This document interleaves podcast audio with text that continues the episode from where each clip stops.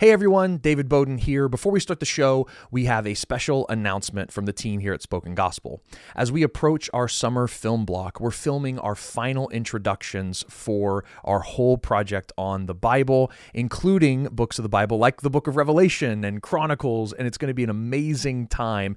And we are almost finished funding our need for this film block, and we have about $30,000 left to cross the finish line. And we are asking you, our podcast listeners, to help make this possible. So please consider supporting our mission by visiting the Spoken Gospel website, clicking on donate, and contributing what you can. Whether you choose to donate once or monthly, we're so grateful for your support. Okay, now on with the show. It's helpful to think about that because we don't really do cornerstones anymore, Right. but we do groundbreakings. Mm-hmm. And it's interesting to think about the kingdom of Jesus, his coming, his death, and his resurrection and ascension as the breaking ground of the kingdom of God. Yeah. And Yes. now we're building We're building. on the place where he broke ground. Welcome to the Spoken Gospel Podcast. Spoken Gospel is a ministry that's dedicated to speaking the gospel out of every corner of Scripture. In Luke 24, Jesus told his disciples that every part of the Bible was about him. So each week, hosts David and Seth work through a passage of Scripture to see how it's all about Jesus and his good news. Let's jump in.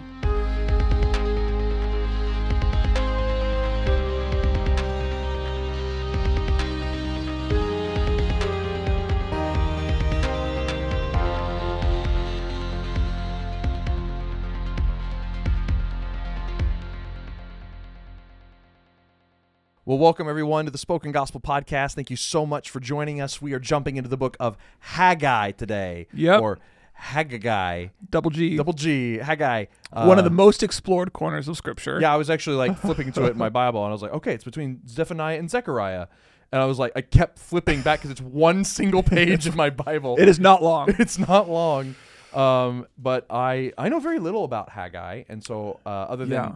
I know where he's situated historically, and so Mm-hmm. I know a little bit about what's going on, but I don't know what he's bringing. So I'm really excited to hear about it. What Yeah. are you most excited about? Uh, for this episode in the book of Haggai, I'm really excited to talk about how God's promises to be with his people and to provide for his people all come true before God's people start to obey. Oh, I see. So that's really the nutshell. Like God is generous, pours out his spirit, blesses, promises, does all these things for God's people before they ever make movements to do the right thing. Mm, So I think that's a really interesting idea yeah. that I'm excited to explore alongside Haggai. And then the next episode we'll probably talk about how and why God uses certain leaders to shake the world order and Oh. reestablish his own kingdom. that sounds fun. So yeah, so Haggai really short, but a lot of really cool things baked into his prophecies. Yeah. Okay. So you're excited about especially what we're going to look at today because God is going to be with his people. He's going to do some awesome stuff before his people even obey, which Yeah. is I mean, when I'm thinking about the Bible, I'm like it typically is like, okay, if you obey my commands, you'll be blessed, especially like Torah, Yeah, law Yeah. is do these things and you'll be blessed. That They're they're tied up with one Mhm. another. right. But I mean, I guess to be fair to the Torah, it's not necessarily do this and up till that point there is no blessing, and once you obey, then the blessing comes. We're not given like a time scale for which one comes first. right. Well, I think the reason Haggai ends up talking this way is because of the way that God starts his covenant or his relationship with Israel all the way back in the book of Exodus. Right. God brings his people out of slavery. He makes them his people. He promises to be with them, to bless them, to make rain fall in the spring, and to make their crops grow Yeah. in late autumn. He promises to make sure that the, they and their cattle are fertile. He his presence is all this kind of beautiful garden-like things where Mm. the people of God will sprout up successfully. That's what God's covenants with them to do. And they and he gave that covenant like while they're out in the wilderness. Right, before he ever told them to obey a law, Mm, right? So yeah. God promises to do all these things for them, and then he says, if you're willing to obey my law. Mm. Mm-hmm. And I've already started to do those things for you. I've given you a down payment on the type of things I'll do for you because what did I just do? I freed s- you from Egypt. I freed you from slavery. I split open a sea for you. I Yeah. w- uh, manna has fallen out of the sky. And you weren't like the best obedient servants. You didn't even know what commands to obey. Right. I did it because I loved you. I did it because I'm a covenant making God. I did it because I'm gracious and merciful. That's right. And so God's so what you're saying is God's always been present with his people to provide before they've obeyed. That's right. And so Haggai's picking up on the character of God in that, Yeah. that that's always how he operates. I mean, I'm even thinking about creation. Yeah. It was like what did nothingness, what did chaos, what did the black void of space do to earn God's creative act of everythinging it? I mean, Nothing. nothing. Nothing. Yeah. They had no universal natural laws to obey. Gravity Right. did not Yeah. have a constant. Like, yeah, right. You know, That's a funny way to think about the, the Torah. Is like not even nature had a Torah. Not even nature, late nature had a law to obey. Gravity didn't know which way was up. right. Yeah, so it, it couldn't even obey. You- All you had was the, the swirling wild and waste. And then which God is the- blessed gravity with objects to attract to each yeah, other. yeah, yeah. Oh, that's cool. Okay, so that's okay. So God's character is such that He always is with His people to provide for them before they obey. Yeah. Okay. So that's the way Israel starts, right? Yeah, Israel starts that way. They're founded on that character, And then what's the first thing that happens is they disobey the golden calf. the golden calf, Yeah. right? Whoopsie. Um, yeah, so there's a period of 40 years in the wilderness. Yep. And after that period, of 40 wherein God kept providing for them. Their sandals never wore out. They never went without a meal. That's they r- had yes. water from a Right. rock. Like Right. even in their disobedience and punishment, God was still with them. God to was provide still for them. present with them. Yeah. And particularly for our purposes, where was God still present with them during that period of time? in the tabernacle. Yes. So right after in Exodus 24, like the covenant is confirmed. I'll be your God, you'll be my people. Mm-hmm. Right. The next 5 chapters are all descriptions on how to build the tabernacle. Yeah, everyone's favorite part, Exodus 25 to 30. Right, it's like it's what you love to read uh, whenever you go into the Book of Exodus. The Please tell me more about the priest's breastplate. the deep, deep explanation of what the br- the priest's breastplate's going to look like, and the pomegranates on top of this thing, and anyway, but it's significant Oh, it's very because significant. God will be with His people. He will be their God. He will be their King. Where?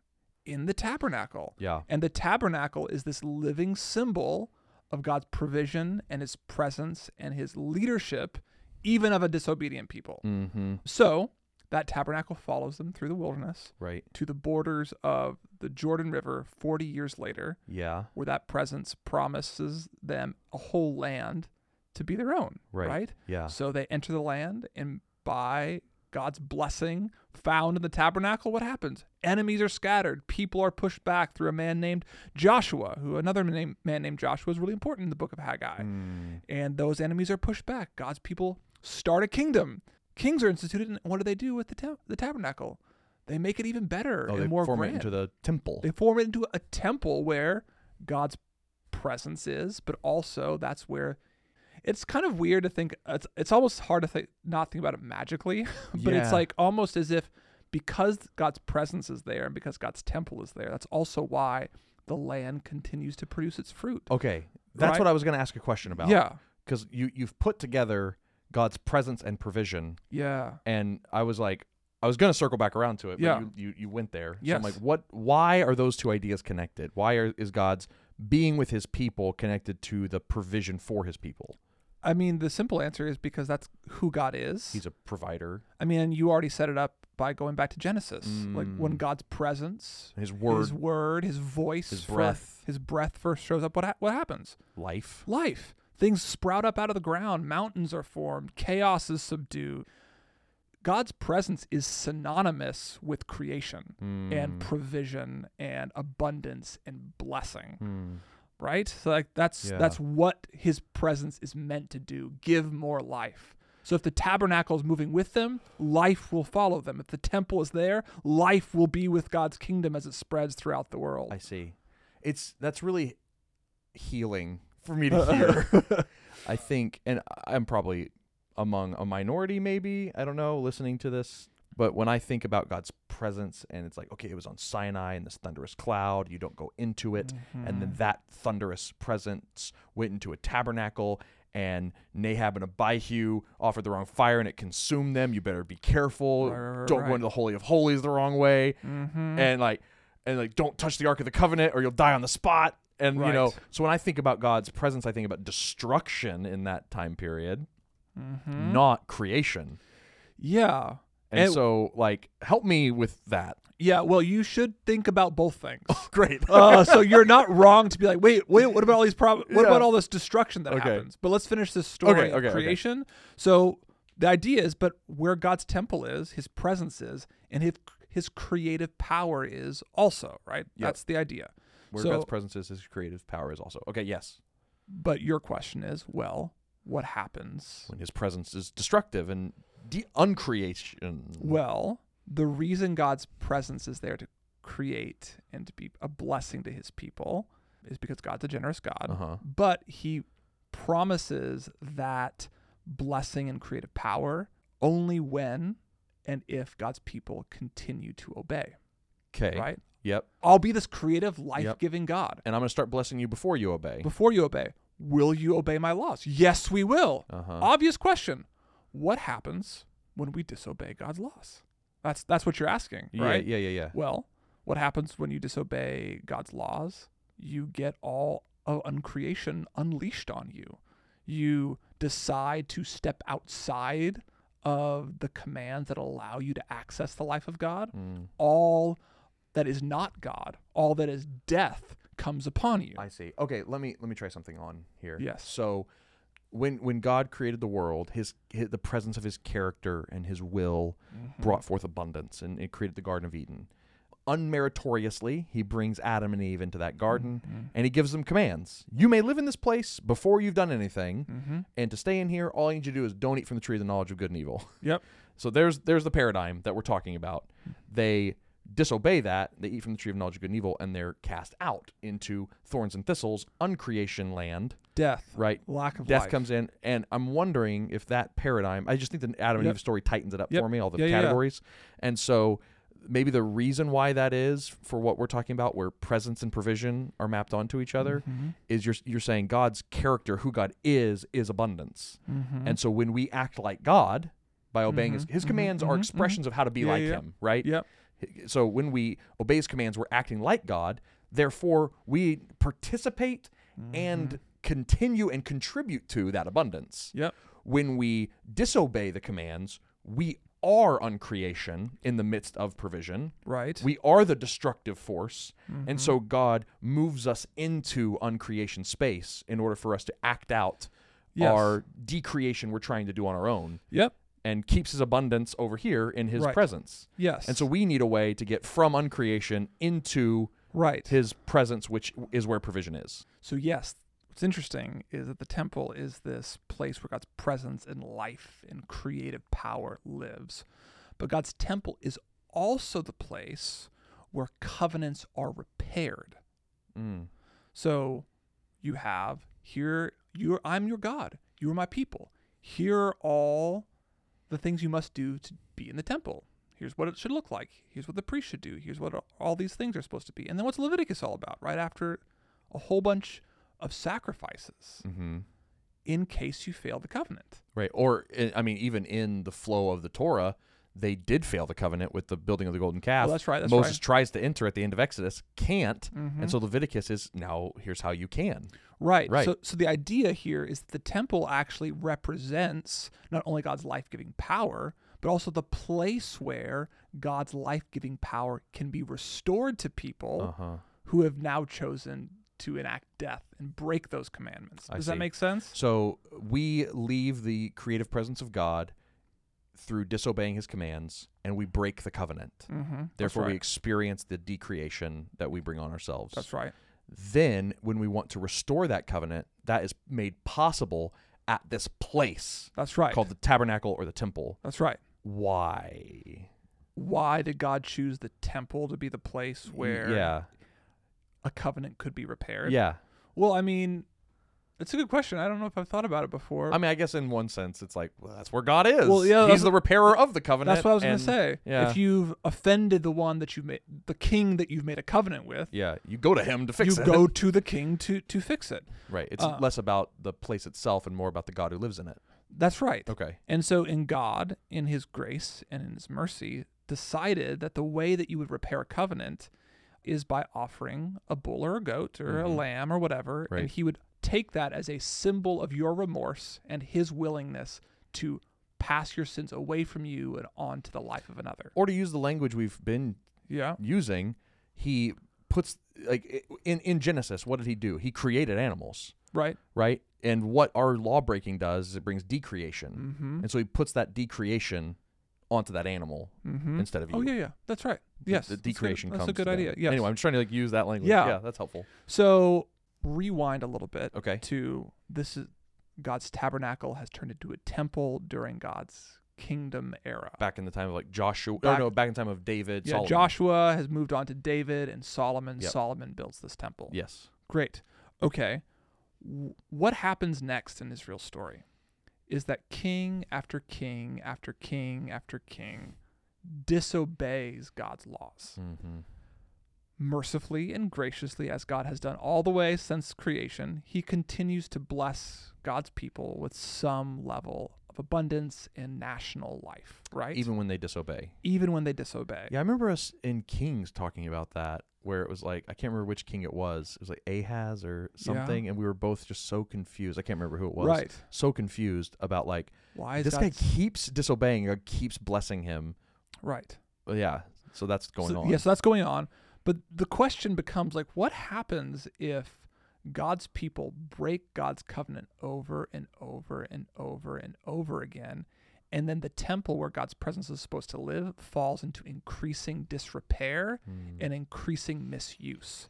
If the place where God's presence can be, God's life giving creative presence can be accessed, Mhm. is being misused, Taken over by decreation.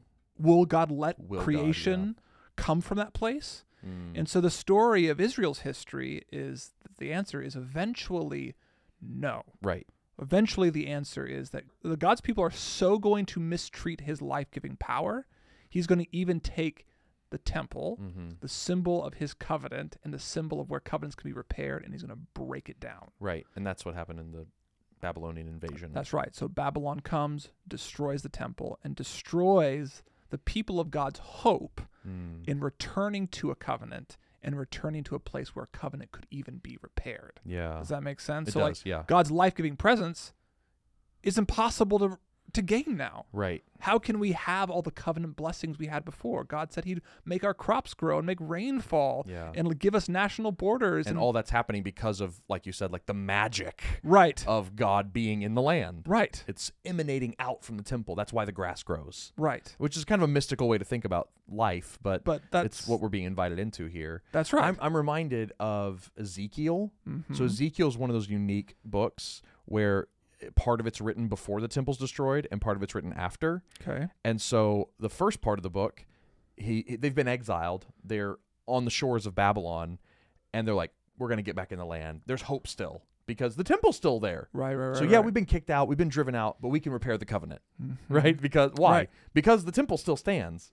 And then in the midst of Ezekiel, the temple's destroyed, and news comes to him, and it's n- hope's over right. for a time. Then he Yeah. prophesies new hope, but like, I, I'm I'm just inhabiting that space of why is it such bad news? that The temple gets destroyed. Yes. It's because well we've broken the covenant before, But and we we, can s- always come back to the temple. Right, the right sacrifices can be offered, Yeah. and we can we can be right again, and we can experience God's blessing. That's He's right. provided God has provided a way for us to fix this problem. yep. But now that provision is gone. Yeah. Okay. And so is that where we? So yeah, so, Or- so Babylon destroys the temple. Uh huh. Most of the population of Israel is either scattered among the Babylonian nation, and a lot of people are just deported straight to the heart of Babylon. Yeah. Then the Persians take over Babylon. Babylon falls, and the Mm. Right. Persian government raises up, and a man named King Cyrus decides that the people of God should be allowed to return back to their homeland and rebuild their temple. So this is big news. Mm. Yeah. God's people are like are saying, "Oh, this is how the covenant restarts. right? Because we used to be slaves to a foreign king, Mm-hmm. and God freed us by convincing the the leader to let us go. right? And the it's same happening again. the same thing is happening again. Our history is about to repeat itself. And then this delegation goes, and guess who it's headed up by? A man named Joshua, a high priest, just like the Joshua before, and a man named Zerubbabel, who's in the line of King David, who wanted to build the first temple. all the pieces are in place. So all the pieces in the book of Haggai are in place to think, will this be the time that God's covenant could be restored? and this is overlapping with the time at the beginning of Ezra, right? Yep. Or- Yeah, yeah, Ezra. Yeah, the book of Ezra, the book of Zechariah, all happen Okay. around this Yep. time. Yes. So people are coming back into the land. They have all the pieces. They have Joshua. They have the the freedom from the king. They have uh, Zerubbabel in the line of David, and they get there and they rebuild the temple, and everything's great. Well, we would hope you. We would so so so so so hope. So a little bit more history before we can actually before we start the book of Haggai. Okay, yes. So Cyrus sends a delegation Mm-hmm. of people to Israel, and they're tasked to rebuild the temple. Uh, but once they get there, they kind of enter into this weird political religious tension Hmm. under Babylonian control. Babylon divided the area around Jerusalem and turned it into the province of Samaria. Oh, okay, yes, eh, yeah. or the capital was in Samaria. Headquarters Okay. of this large province were in Samaria. I've heard about the Samaritans. Yeah. I heard and about a good one. so in this big province called Samaria, you miss my had joke? what? I said I heard about a good one. You're so locked in. I'm so locked in. I've got this geography in my mind that I can't I'm get sorry, the Bible I couldn't done. pass it up. Okay, so, So yeah, this this big area known at headquartered in Samaria, Mm-hmm. and it's filled with people of God that never left, were never deported to Babylon. so some former citizens of Jerusalem who yep, who are still there, Still still, there. hang out, okay uh, still hung out for a time. There's some remnants of the old civil war where the northern kingdom split off, but they've moved back south now around Jerusalem.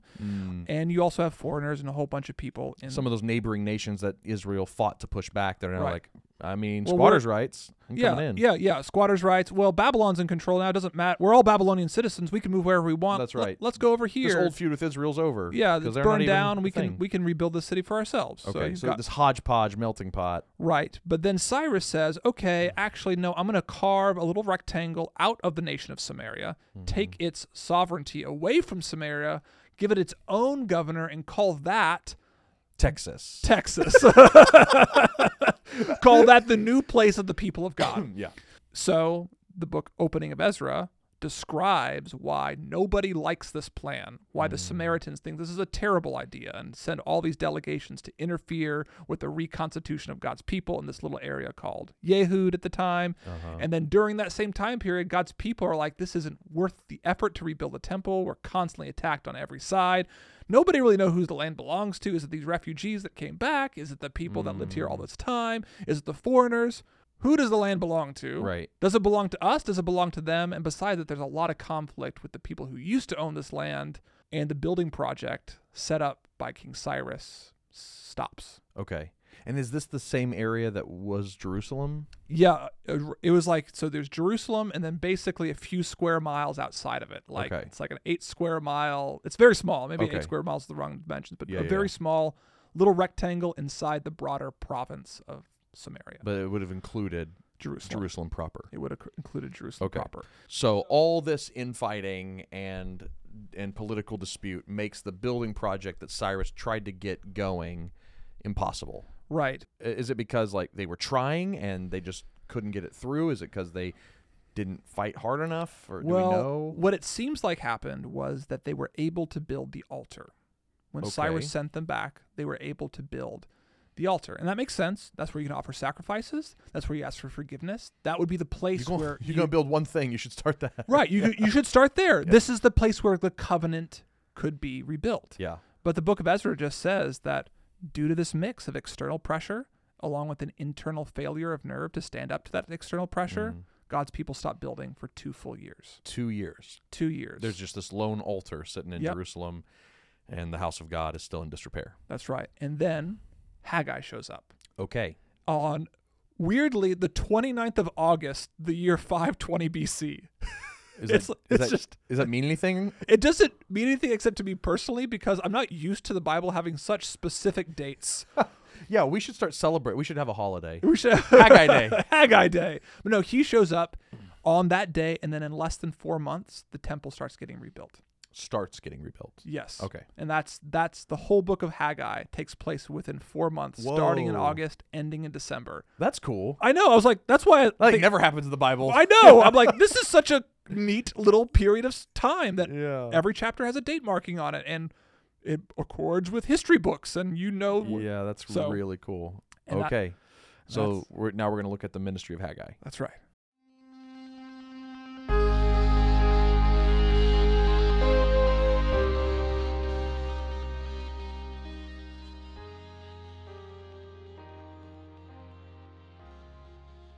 So the book of Haggai, we've already said, is fairly short, and it contains five oracles, which is just a way of saying like a formulaic prophetic word. Okay, an oracle is a prophetic word, but you're saying it's formulaic. So does it have a structure usually? Normally, it starts or ends with something like "Thus saith the Lord." Oh, So okay. when you read that, this is like prophetic pro forma, prophetic, not pro forma, prophetic stock language. Oh, It's okay, like, yeah, yeah, yeah. oh, this is, I'm reading a prophecy. Thus Yeah. saith the Lord. Now I know what I'm getting myself Some in for. formal prophecy. Some formal prophecy. High prophecy. High prophecy. okay. Okay, so there's five There's five of them in two chapters. in two chapters. Okay. Yeah. So it's there's they're pretty short, which is kind of nice Yeah. for the a- for the average reader for, Yeah. and for me included. like really long prophecy. Yeah, the, the longer the better. but they really make two main points. Okay. Uh, and we'll kind of look th- at them in pairings. Okay. So the two main points are Haggai critiques the people of God for failing to rebuild the temple, to continue to rebuild the temple after the Mhm. altar was built. So that's one set of prophecies. Okay. Yep. The second set of prophecies are given specifically to Joshua, the high priest, and Zerubbabel, the, the, the soon to be governor of this land. Okay. And what he tells them is that by your courageous leadership, God will grant victory and destroy all the enemies of the people of God. Okay. So those are the two main Yeah. lines of prophecy. Okay. Five oracles, two buckets. Two buckets, yes. One bucket is, hey guys, why'd you stop rebuilding the temple? Mhm. Get on it. Yep. Bucket two is, y'all need some good leaders. Joshua Zerubbabel, it's you. That's right. Okay. That's the yeah. Okay. that, that- that's all you need to know. I'm tracking. Which which oracles correspond to which bucket? So we're going to look at oracles 1 and 2, Okay. uh, which is the first chapter basically, and then the fourth oracle, which is in chapter 2. So, I Okay. mean, they're all in 1 and 2. Yeah, yeah, They're yeah. everywhere. Okay. So oracles one, two, and four 1, 2, and 4. goes in bucket one. Yep. Y'all start rebuilding the temple. Oracle, then that would leave three and five go in leadership bucket. That's right. Okay. I'm game. So we're gonna look at bucket one. Yes. Let's do it. Okay, here's bucket 1. Haggai chapter 1 verse 2. Thus says the Lord of hosts. Hey, these- there's that high prophecy. There's that thing. high prophecy. These people say the time has not yet come to rebuild the house of the Lord. These people. These oh, these people. people again. So God has noticed these people have not rebuilt the temple. So what's interesting, based on everything that we've set up before, why isn't the altar enough? Like, Mm. if the goal here is to get back to the presence of God, if the goal here is to get back to that life giving presence and restore the way in which the covenant can be repaired, well, where is all that activity centered? Well, it's on the altar. Hmm. So why do we need more? Is kind of like, that's interesting. like so it kind of makes sense they would stop there, right? Yeah. and if it's so it's so hotly debated okay well we, we got the important thing down why So everything else interesting. It seems like we got the transactional thing down. Who Right. needs the presence of God? right yeah. so uh, we got the credit card. Who needs the dad who gave us the credit card? yeah, so Yeah, it's like- that's probably a good analogy moving forward so um, These people. verse 4 but here's what haggai says is it time for you yourselves to dwell in your paneled houses while this house lies in ruin Oh yeah, so they're living big while the temple Mhm. has no walls. And it also calls back to the way that David talked about his desire to build the temple. He said, like, I live in a palace of cedar, Right. but God is still lives in a tent, yeah, which is that interesting. is interesting. Especially because God's response to him was like, "Man, I don't need you to build me a house." Yeah, it's like, but I'll build you into a kingdom, and your son will build the house. Uh, so, And here's Zerubbabel. and here's the rule. So, Okay. yeah. So, verse five. Now, therefore, thus says the Lord of hosts: consider your ways. Does that mean like check yourself? Basically, yeah, it's like consider your, check your, check your motivations here.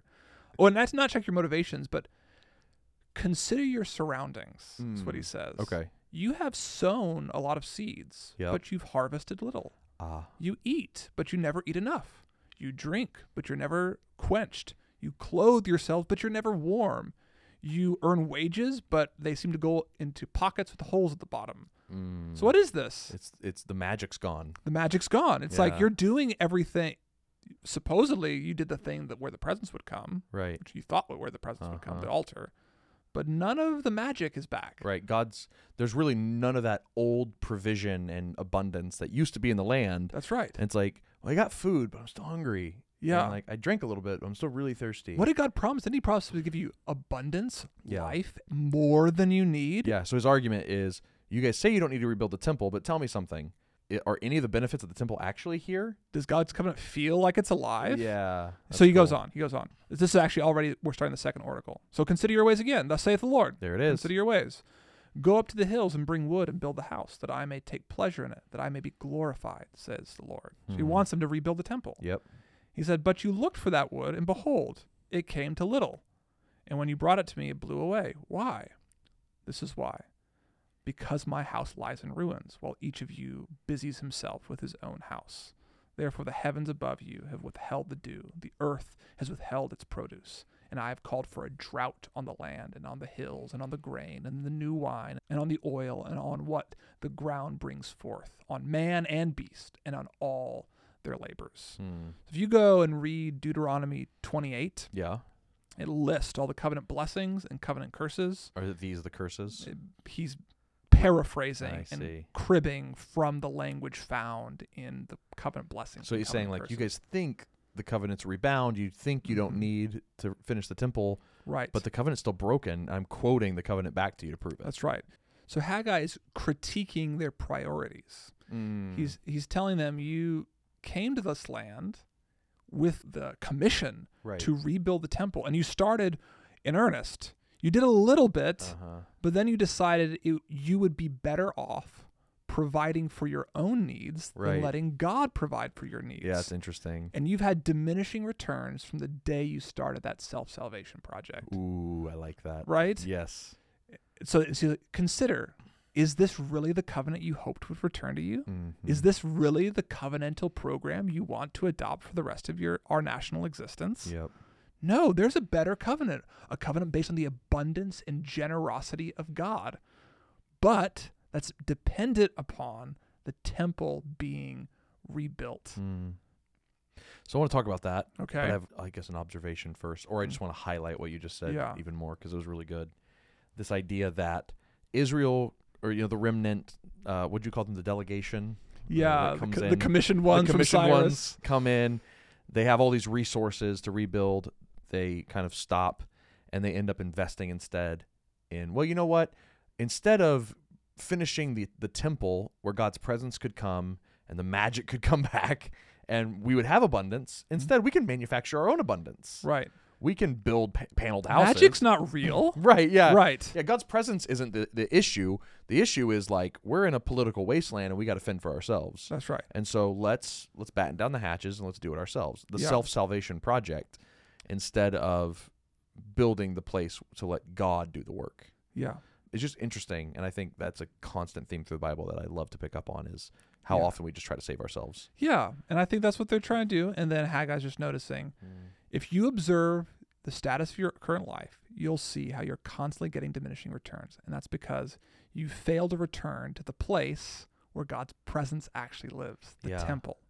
It's it's so interesting cuz I think we do this all the time, right? We we try to manufacture our own abundance, right? Yeah. through through so many different means. Yeah. instead of going all in on our relationship with God, prayer, Mm-hmm. trust, faith, and leaving that up to Him to provide.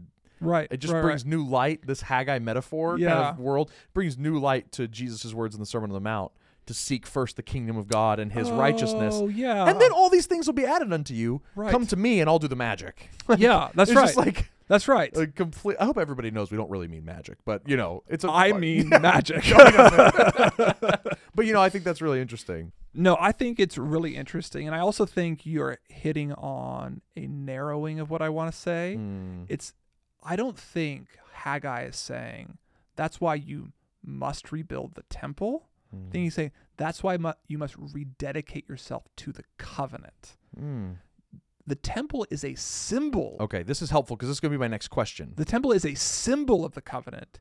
It is the place where the covenant can be repaired, but it is not the same thing as God Himself. You know, right? Yes. And so this is, and this gets cleared up. This distinction between rebuilding the temple and then rebuilding the symbol of God's covenant. Mm-hmm. So read with me, verse twelve. Then Zerubbabel, the son of Shealtiel, and Joshua, the son of Jehozadak, the high priest, with all the remnant of the people, obeyed the voice of the Lord their God and the words of Haggai the prophet. So they're obeying, Yeah. which we would think that means building. Oh, right? sure. Yeah, they went and picked up a hammer. and the people feared the Lord. The obedience here is not building, it's fearing. Hmm. It's trusting that the God of the covenant meant what he said when he said, I will bless you Yeah. in my covenant. Will you trust my covenant? And this is further confirmed by go down to verse 15, or just before that on verse 14. And they came and they worked on the house of the Lord their host on the 24th day of the month in the sixth month. When were the prophecies given? On the first day of the month. It's 23 days later that they start actually working on the house of the Lord. So when is when do they obey? When do they fear? Uh, 23 days before the work begins. before the work begins. And that's counted as obedience, that fear, that re- that Yep. desire to be a part of the covenant. Yep. Does that And make bet- sense? Yeah, and I'm looking at it, and between those two days, or Yep. on the day they believe, God says, "I'm with you." That's right. Yeah, I am with you when? Before you start obeying. that rocks, Seth. I and then love what else that. happens? The Lord stirred up their spirits. Mm. He stirred the spirit of Zerubbabel, the spirit of Joshua, the spirit of all the people, and then they came ready to work on the house Mm. 23 days later. Wow, So what comes first? the chicken or the egg? The No. chicken or the egg? Yeah, Like God's empowering presence comes before the obedience does. The Yeah. people express faith that God is a God of blessing and abundance and life. God fills them with power and skill to build the place that will symbolize that. Does that make sense? Yeah, he, yeah. Once the decreation remnant starts fearing the Lord again, Mm. Mm-hmm. He is with them to bring about new creation, yeah, yeah, yeah, Mm. yeah. yeah. to start creating the temple again. That's right. To start rebuilding, to start Yes. Mm-hmm. unacting all the decreation.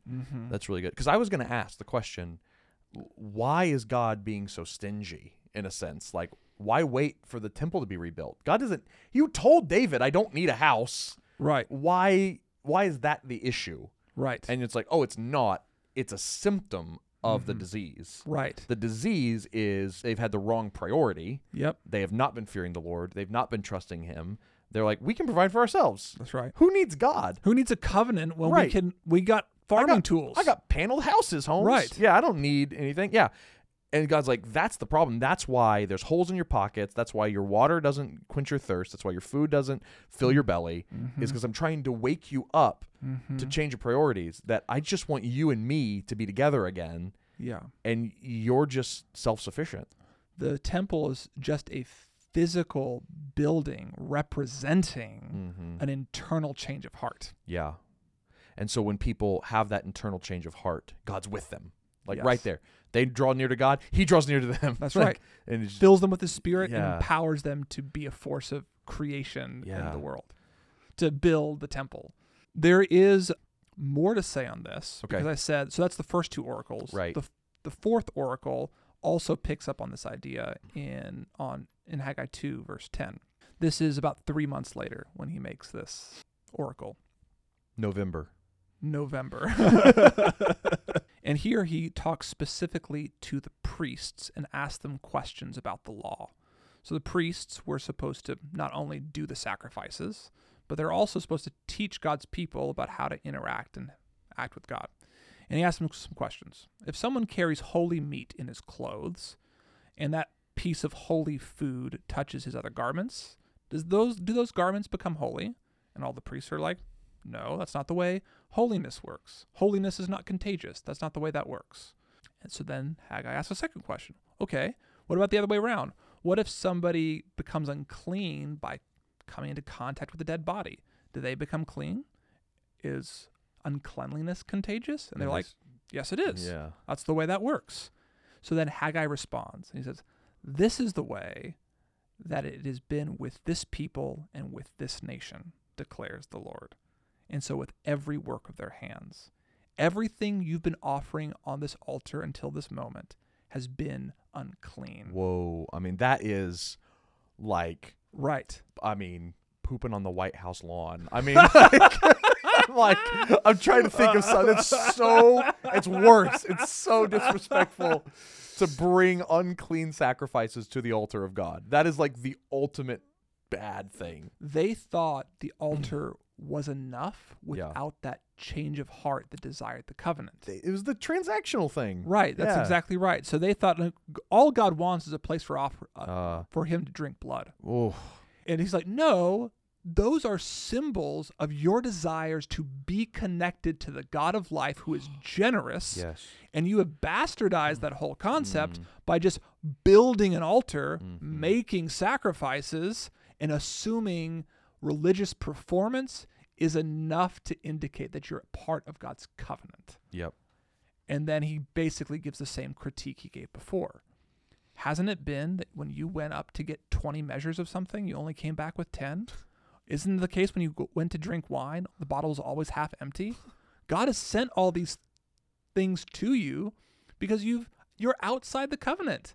Ha- didn't you not do the math? You know the law so well. You know what unclean and clean things are, Uh huh. but you don't recognize when you're inside or outside the covenant? Hmm. So consider then that on this day forward, since the day that the foundation of the Lord's temple was laid, so there's a remember we're two months in the future. Yep.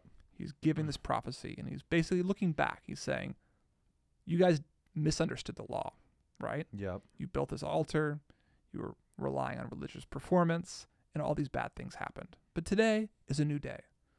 The foundation stone has been laid. Hmm. Your obedience has begun." Ah, the foundation of the temple is not a slab of concrete. No. The foundation of the temple is the fear of the Lord yes. and an obedient heart. That's right. And he said, and what's interesting too, the foundation stone, I had to do some research on what foundation stone is. Yeah. So it's two months later, but we're also told they started work two months earlier. Oh, sure. So what have they been doing for two months? Oh. So they've been clearing the land. You can't build something on rubble. Right. So you have to Yep. level the land, make sure everything is prepared Yep. to start doing work. That's how I always know something new is coming in on a Re- street that I drive past. right, Is there's a because- bunch of bulldozers out there And the getting land- everything out of the way. Mm. And the land looks unnaturally flat. So for two months, they've been preparing the land. Two months later, they lay the foundation stone, which is just the symbolic first stone of the work yet to come. Oh, it's like when they break ground. That's It right. doesn't do anything. It does, like the golden shovel that sticks up, Yeah. like brings up one hammer of dirt. Yeah. Hammer shovel. one hammer. One hammer of dirt. one shovel full of Yes. dirt. It's, like, that didn't, that's not like n- necessary for the work to get done. It's symbolic. No, it's symbolic of the work that will be done, Yes. the obedience that will come about. Right. And then God says, Okay, I will bless you. You've only laid one stone, Hmm. Yeah. but I will give you all the covenant blessings as if the temple was finally built. oh, through one act of genuine faith, Right. you get the whole covenant again. That's right. Well, I mean, come on. That's Yeah. awesome. Yeah. Y- You've been doing two years worth of self salvation efforts, sacrificing unclean things at a transactional altar. And all it took was one act of genuine faith to get all the magic back. That's right. That's yes. cool. And I think the foundation stone uh, is a really helpful metaphor to think about what it means to fear the Lord and what faith actually is in Mm. Okay. action, because it's the first of many things yet to come. It's in a way, it's a very significant thing. You trust that God's covenant will be accomplished, that we are building the place where God's presence will dwell, his life will be present, where we can fix the covenant when it goes wrong. It's really significant. Yeah, yeah, yeah. At the same time, it's just one stone. Right. It's an important stone, a symbolic stone, Yeah. the first stone, but it, it's also only symbolizes the work yet to be done. Right. But that first step is enough to experience all the covenant blessings of God. Mhm. So I think this is really interesting that Jesus calls himself, or not, actually, Jesus never calls himself the cornerstone. Yep, but, But it said Peter- of him. Peter does, Yep. Paul does.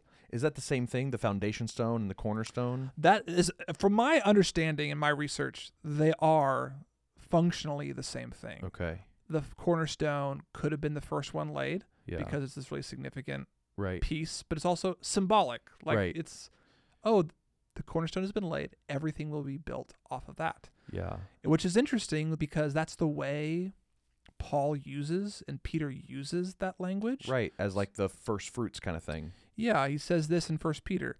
"Wh- So come to Jesus, the living stone, rejected by humans but Mm-hmm. chosen by God, and you also are living stones being built Right. into a spiritual house around him. So he was Jesus, the first. Here's, Jesus was the first, and we are all being built around him. See, I lay a stone in Zion, chosen and precious cornerstone, and the one who trusts in him will never be put to shame, which is the promise, same promise Haggai gives to his priests. The cornerstone has been laid. You will be blessed. Yeah. You will not be put to shame. It's helpful to think about that because we don't really do cornerstones anymore, Right. but we do groundbreakings. Mm-hmm. And it's interesting to think about the kingdom of Jesus, his coming, his death, and his resurrection and ascension as the breaking ground of the kingdom of God. Yeah. And Yes. now we're building We're building. on the place where he broke ground. Mhm. We're and what are we building? We're building a place where God's life-giving presence can Mhm. go out into the world, bless people, and also a place where people can find healing Right. when they break the laws of God's command. Right. So let's talk about that. Yeah. Because I mean, there's so much Jesus in this Yes. that it's insane. Um, I mean, first off, let's let's go back to the very beginning of this conversation. God's presence brings provision.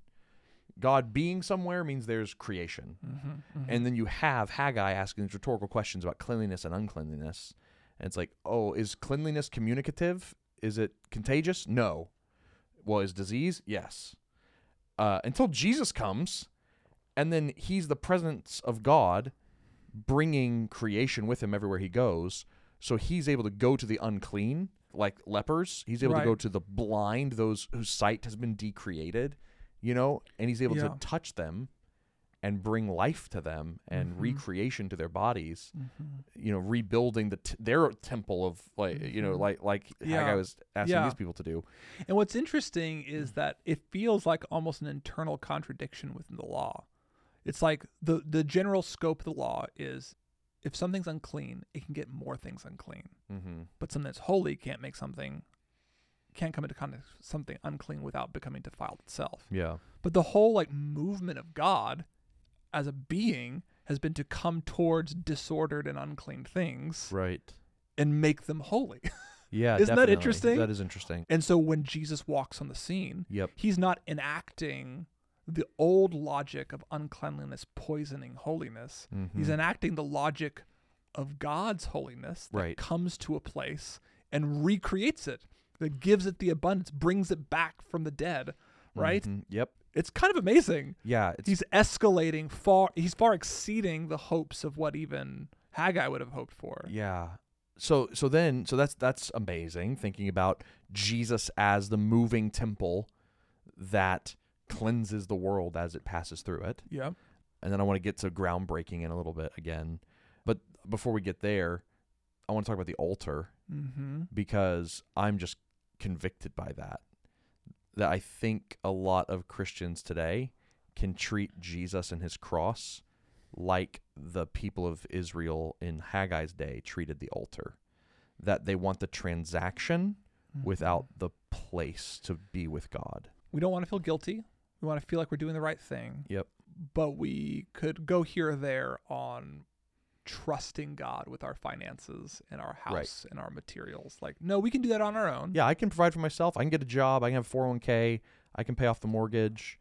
Yeah. I don't need God for All that. I need God for is to make me feel better about myself. Make sure I'm not going to hell. right. You know, I think Yeah. that's I think that's fair. Yeah, there's like Um, that transactional relationship that people have with the cross, and what's really on the line is Jesus wants your heart. He wants Mhm. to be with you He wants to give you far more life than you're currently so experiencing. much more. And it's like, man, isn't that true? Like, let Haggai's words hit you as you're listening to this, and let it hit me as I say it. Like, isn't it true that we go buy a, a, a dinner for twenty dollars, and by the time we're done, it ends up fill, filling us up like it was a ten dollar meal. You know, Right, like yeah, yeah, like yeah. don't we go on a vacation thinking it's going to be uh, a ten out of ten and it's a seven out of ten? Like don't like don't we experience this law of diminishing returns that you talked about? Isn't inflation constantly eating away at our savings account? Right. Yeah. Yeah. Yeah. And it's like I think we all experience that law of diminishing returns, and it's because our priorities are wrong. Hmm. And this goes back, way back to the conversation we had in, in Ecclesiastes, that the Uh-huh. only way to properly enjoy life is when you are fearing the Lord Mm, and as a- obeying His commandments. and experiencing everything as a gift. Uh, Yeah. But when it's a Yeah. gift, you get to experience ten out of ten Yeah. every time. Twenty E ephah flour is twenty E ephah flour every time. Just throwing ephas out just there. throwing ephas. I got e- I got ephas on ephas, and so I think that's just really interesting. Is that Yeah. when we treat Jesus and His cross as a tran- transactional relationship, we will experience no magic in life. Mm-hmm. There- there- Yeah. Like life will be void of magic, and you'll experience the law of diminishing returns, no matter how big your house is, no matter how fancy of vacations you go on, no, no Mm-hmm. Yeah. matter no matter anything. Right. Uh, but when we have the relationship with God, when we when we seek first His kingdom and His righteousness, Mm-hmm. We commit ourselves to that covenant. That's right. Yes. then all these things are added. Yeah. And we're just happy to be in God's house again. Mm-hmm. And so I think that's very Yes. beautiful. Third thing is this breaking the ground thing. Yeah. Is Jesus came as the the cleansing presence, creative presence of God in the world, creating new life everywhere he went. And he uh, died in order to be the altar, right? In Mhm. the temple. Yeah, Th- yeah. that transaction does happen. That's what Peter says. He said, Jesus was raised from the dead. He is the stone rejected by you, but which Mhm. became the chief cornerstone. Like in his death, he becomes the Yeah. foundation stone. So, Right. So he broke ground. yep. on this new kingdom uh, and this new temple Mm-hmm. through his death and resurrection. And now, as we die to self, as we die to our paneled houses Mm-hmm. and seek first his kingdom, then we get to start building stones on the ground that he broke. That's right. The command to rebuild the temple still stands. Yes. That's, yes. That's, yeah, that's what I'm Yeah. saying. and it's not performative. Nope. but it's an outward demonstration that we believe in the magic. Right. That when we love God and His laws and His kingdoms, all that's His becomes ours. yes. Yeah. Seek first the kingdom of God, and all these things will be added to you. Right. Like, A- yes. and, what's cool, what's really cool, if we can just extend this magic metaphor, what's really cool is the magic becomes ours and we get to be participants in expanding the abundance of Mhm. creation Mm. yeah. that we actually get to go out and do what Jesus did, Yeah. filled with his spirit. Like we are little temples Yep. filled with the presence of God, and we can come to the unclean and make them clean Yeah. whether that is someone who is like what Paul said, someone who believes in something that's just not true. Our weapons are against lies, Mm-hmm. and we come to them with the gospel and the truth of, of God's word, and we take the decreation that's in them, and through th- God's word and the gospel, we can make it life. But God, like we also can bring healing, and we can pray for people, and Mm-hmm. Right, yeah. we get to actually bring Right. the the healing presence of God to people. Like as individuals, we can reenact that movement of God's creative life power Right. into the people who are experiencing death currently. yes, which is just awesome. Yeah, and then I think the corporate dimension is interesting too. It's like Yes. Israel as a nation was experiencing these things because the temple represented not just one person's ability to push back darkness and death, but a people's ability to push back darkness and death and a people's ability to experience the life-giving power of God. Yes. So that's God's church. Yep, like that's that's, the church. th- that's that's us. We are the living Mm. stones Mm-hmm. that are part of a whole that allows other people to come and experience everything the covenant had for the world. We can bless the world when we understand that we are part of a whole that when people come into it experience God's blessing. Yeah, that is really magical. Magical is the word for the podcast. All right. Well, that is the first theme in Haggai. That's right. Next week, we're going to look at the second theme in Haggai, which is God raising up leaders like Zerubbabel and Joshua to shake the nations. Mm-hmm. That's right. To be world shakers. World shakers. This is like a this is a youth a youth a youth conference theme right here. I wasn't planning on that, but I'm re- I'm here for it. So we'll see you guys next week to talk about leaders who were earth shakers. That's the best. That's the best That's exit you guys. I've ever made. Congratulations. Thank you. All right, we'll see you guys next week.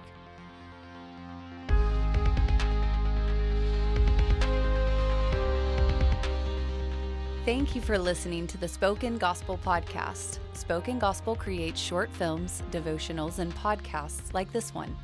Everything we make is free because of generous supporters like you. To see our resources, visit spokengospel.com or subscribe to our YouTube channel. Thanks for listening. See you next week.